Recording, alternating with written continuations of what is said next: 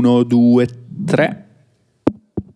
Ragazzi, eccoci, siamo ritornati. Siamo qui di nuovo per un nuovo episodio.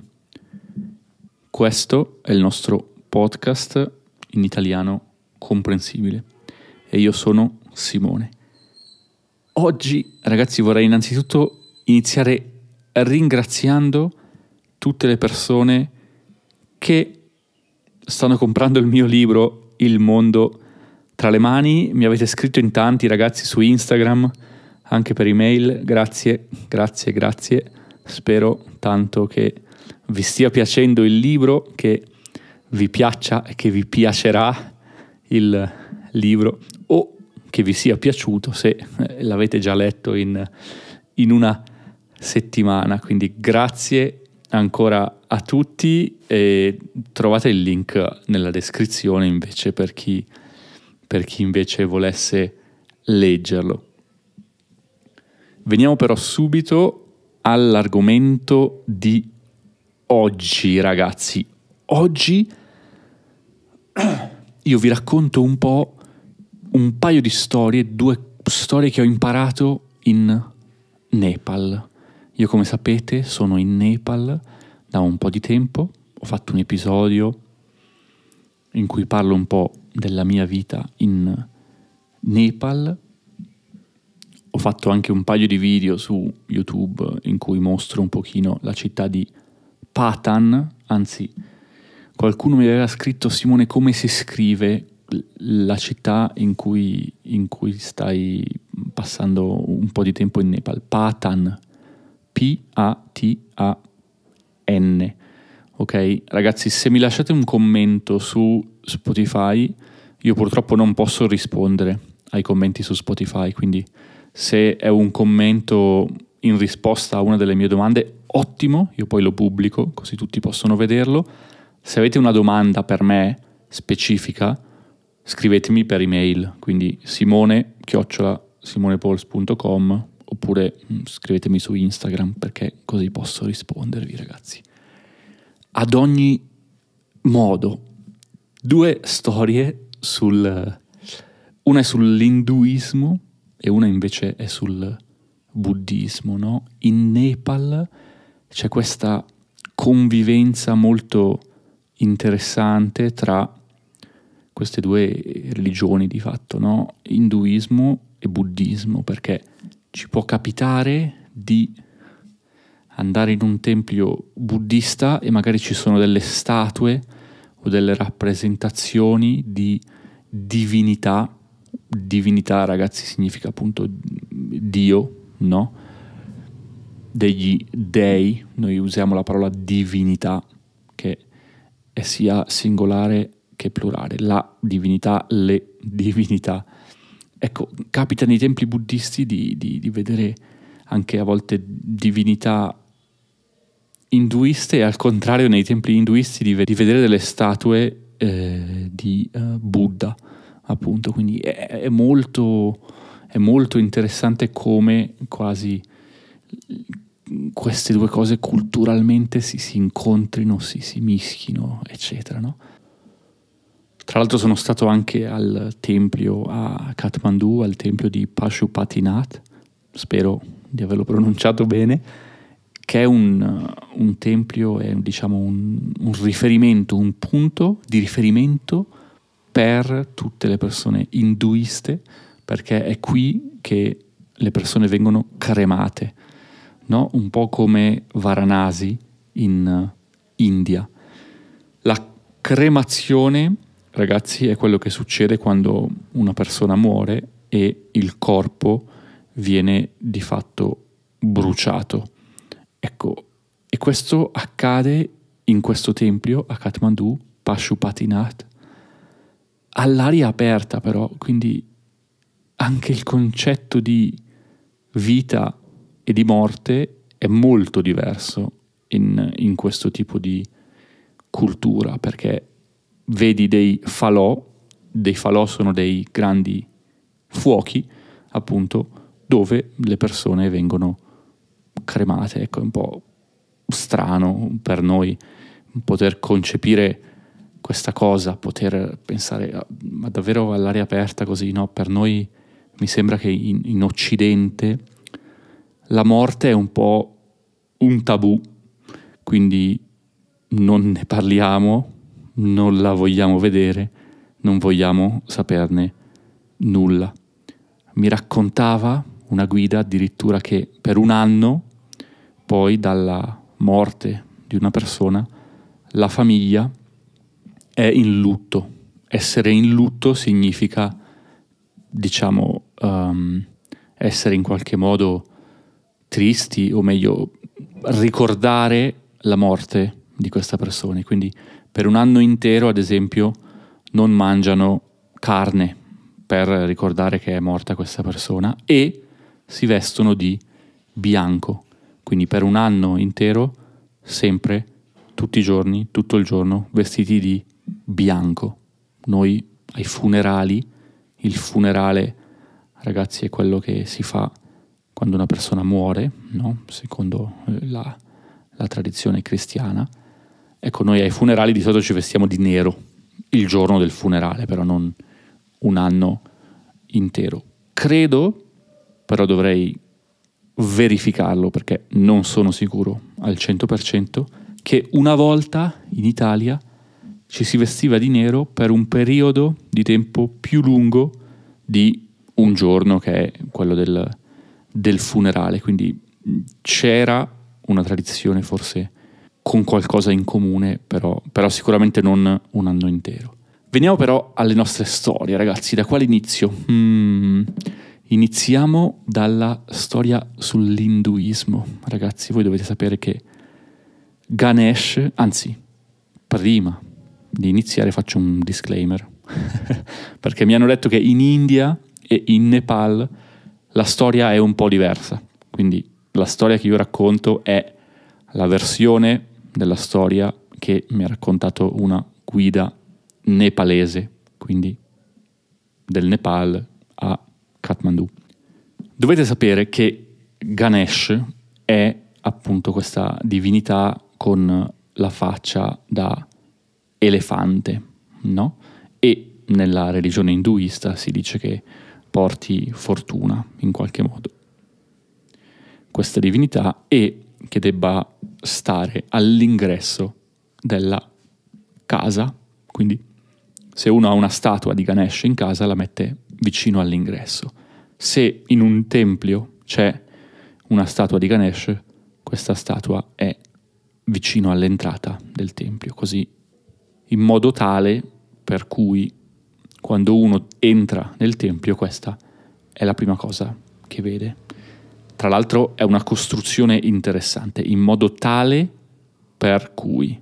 Quindi la statua viene messa all'ingresso del tempio in modo tale per cui quando uno entra è la prima cosa che vede. Questa è una costruzione interessante. Ragazzi, chi fa parte del nostro programma membership, rileggetevi la trascrizione perché è molto utile questa frase. E quindi io ero un po' curioso e mi sono chiesto ma perché Ganesh ha una, una faccia da elefante, una testa di, di elefante? Allora Ganesh è il figlio di Shiva e Parvati. Adesso Shiva è il dio della distruzione, Parvati è la moglie di Shiva. La storia racconta che un bel giorno Shiva, perdonatemi, Parvati, la moglie, stava facendo la doccia. Quindi era in casa ta ta ta, ta ta, e stava facendo la doccia. E ha chiesto a Shiva, ascolta Shiva, caro marito, potresti mettere una guardia davanti alla porta perché io mi sto facendo la doccia, non voglio che entri qualcuno in casa mentre mi faccio la doccia. E Shiva, il marito, le dice: Sì, sì, sì, guarda, non c'è problema, però non ho nessuna guardia. Posso mettere davanti alla porta il mio toro. Ora, il toro è il maschio della mucca, no? La mucca, ragazzi, lo sapete, Muh, questa è la mucca. Il toro è il maschio della mucca. E tradizionalmente è il veicolo di Shiva, no? Cioè Shiva per andare in giro non ha una macchina, non ha un, una motocicletta, un fuoristrada, vrum, vrum, vrum, no, ha un toro, ok? Parvati ha una leonessa, la leonessa è la femmina del leone. Ecco, allora Shiva le dice sì, sì, va bene. Mette il suo toro davanti alla porta, però ovviamente il toro gli serve per muoversi il toro serve a Shiva per andare in giro. Quindi ogni 30 secondi Shiva torna e, e prende il toro per fare un giretto, andare da qualche parte. E, e di fatto non rimane nessuno davanti alla casa. E così una volta, due volte, tre volte. E, e a questo punto la moglie, Parvati, è un po' arrabbiata e gli dice, Shiva, caspita, ma io ti ho detto di mettere qualcuno davanti, tu il toro te lo prendi e te ne vai, non c'è mai nessuno. Quindi Parvati decide così dal nulla di creare Ganesh, quindi suo figlio, il figlio di entrambi, per avere qualcuno da mettere davanti alla porta. Quindi Parvati mette Ganesh davanti alla porta d'ingresso e gli dice nessuno deve passare mentre io faccio la doccia. Ok, ok. Che cosa succede? Shiva torna a casa da una giornata in giro, no? A distruggere, lui è il dio della distruzione, e vede questo, questa persona davanti alla porta di casa sua e gli dice guarda che io dovrei entrare. No, dice Ganesh, no, tu non puoi, non puoi entrare. La mamma mi ha detto che nessuno può entrare. A questo punto Shiva risponde, ma tu non sai chi sono io. Perché effettivamente, cioè Shiva, uno, non sapeva che Ganesh era suo figlio, Ganesh non sapeva che Shiva era suo padre e che Shiva era appunto il dio della distruzione. Continuano un po' a parlare, Shiva perde la pazienza e taglia la testa al povero Ganesh. Quindi, ecco, Ganesh rimane senza testa. Quando ovviamente la moglie Parvati viene a, a scoprire che Shiva ha tagliato la testa al figlio, è un po' arrabbiata, ovviamente, no? E, e, gli dice Shiva, ma perché hai tagliato la testa al figlio? Vabbè, parlano, eccetera, no? E, e alla fine decidono che bisogna fare qualcosa. Purtroppo non possono ricrescere la testa del figlio, no? Crescere, ricrescere, quando una cosa cresce di nuovo. Non possono ricrescere la testa del figlio perché essendo Shiva il dio della distruzione, quando lui taglia qualcosa, questa cosa non può più ricrescere. Decidono quindi di fare una cosa. Decidono di dire alle proprie guardie, care guardie, andate fuori nel villaggio, nella città, cercate una mamma con un figlio e se stanno dormendo e se guardano in direzione opposta, quindi dormono, però la mamma guarda a sinistra, il figlio guarda a destra, allora rapite di fatto il figlio e noi utilizzeremo la testa di questo povero bambino e la metteremo sul corpo di Ganesh. Ok, so che la storia è abbastanza tragica. Però, però, però, però, le guardie non trovano nessuna coppia, mamma e bambino, che stavano dormendo e con, diciamo, gli sguardi in direzione opposte. Uh, per fortuna per i poveri bambini. Purtroppo però trovano una coppia di una mamma elefante con il bambino elefante. Quindi prendono la testa dell'elefantino e la mettono eh, sul corpo di Ganesh. Quindi questo è come Ganesh, il dio elefante, ha di fatto una testa di elefante, ragazzi. Quindi questa è una storia che ho imparato dalla guida, da una delle diverse guide um, qui a Kathmandu. E quindi la prossima volta che vedrete da qualche parte o se viaggiate per l'India o per il Nepal o in qualche altra occasione, ecco, se vedete Ganesh, ricordatevi la sua storia. Mi dispiace per eh, il piccolo elefante, ci tengo a dire che nessuna persona o animale è stato ferito durante la registrazione di questo episodio. La seconda storia, invece, ragazzi, è la storia del Buddha. No? Come detto, è pieno di templi induisti, ma anche buddisti, e quindi, e quindi io ho imparato anche la storia del Buddha che non conoscevo, no? Si parla di 2500 anni fa e la storia racconta appunto che il Buddha fosse figlio di un principe e di fatto, ecco, il Buddha è cresciuto in un palazzo, in un palazzo reale, ok? Perdonatemi.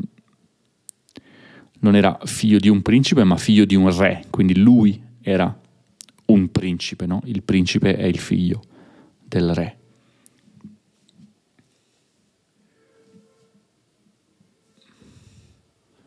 E il re andò una volta da un chiaroveggente, no? I chiaroveggenti sono queste persone che possono vedere il futuro, no? E questa persona disse al re, ah, tuo figlio diventerà o un grande re o un grande monaco. E il re pensò, beh, ma io non voglio che diventi monaco, io ho un regno da governare, no? Deve diventare un grande re. Quindi il re decise di non far uscire il figlio dal palazzo con l'idea che, beh, ok, se lui sta sempre nel palazzo, impara, studia, tutte le cose relative a come governare, la filosofia, la scienza, eccetera, poi diventerà un buon re. Non gli verrà in mente di farsi monaco. Ecco che quindi il Buddha cresce all'interno di questo palazzo, completamente isolato da quello che è il mondo esterno. Di fatto cresce in una realtà fittizia, in un mondo finto, non reale, perché nel castello, nel palazzo, è tutto perfetto, è tutto bellissimo, è tutto splendido. Un giorno, però, ascoltando il discorso di uno dei servi, no? I servi sono appunto quelle persone che in un palazzo servono il re, la famiglia reale quindi che portano da mangiare, puliscono, eccetera. Ecco, sentendo il discorso di uno dei servi, decise di uscire dal palazzo per vedere com'era la vita fuori dal palazzo. Ed ecco che uscito dal palazzo inizia a vedere un sacco di sofferenza, inizia a vedere persone povere, persone che vivono in uno stato di miseria, persone che non hanno da mangiare e quindi decide di lasciare la vita del palazzo e di cercare di capire perché c'è questa sofferenza nel mondo, da dove arrivi, come si generi questa sofferenza. Ecco che quindi il tentativo del padre, del re, di mantenere suo figlio all'interno del palazzo fallisce in maniera abbastanza misera, perché il Buddha vuole appunto capire che cosa sta succedendo nel mondo al di fuori del palazzo. La storia poi prosegue raccontando di come il Buddha vada appunto da diversi sacerdoti induisti, da diversi insegnanti, ma nessuno di questi insegnanti in qualche modo soddisfa la sua sete di conoscenza e quindi poi continuando a investigare, potremmo dire, continuando la sua ricerca, arriverà a fondare quello che è il buddismo. E questa era un'altra storia interessante, penso, e che assolutamente non conoscevo e che ho voluto condividere un pochino con voi, ragazzi, per darvi un'idea appunto di questa parte di mondo, perché la religione e la cultura qui vanno molto a braccetto, andare a braccetto, no? Il braccio è quello che abbiamo qua, questo è il braccio. Ecco, andare a braccetto significa quando io metto il tuo braccio, il mio braccio, perdonatemi, sotto il tuo braccio e camminiamo a braccetto. Quindi se due cose vanno a braccetto, significa che sono unite, che vanno in maniera congiunta, che vanno in maniera unita, una con l'altra. Grazie, come al solito ragazzi, per avermi ascoltato fino a qui. Se volete ancora più storie, vi ricordo che nella descrizione trovate i link al mio primo, primissimo libro. Un abbraccio gigante ragazzi dal Nepal a tutto il mondo e noi ci sentiamo davvero presto. Statemi bene ragazzi. Ciao.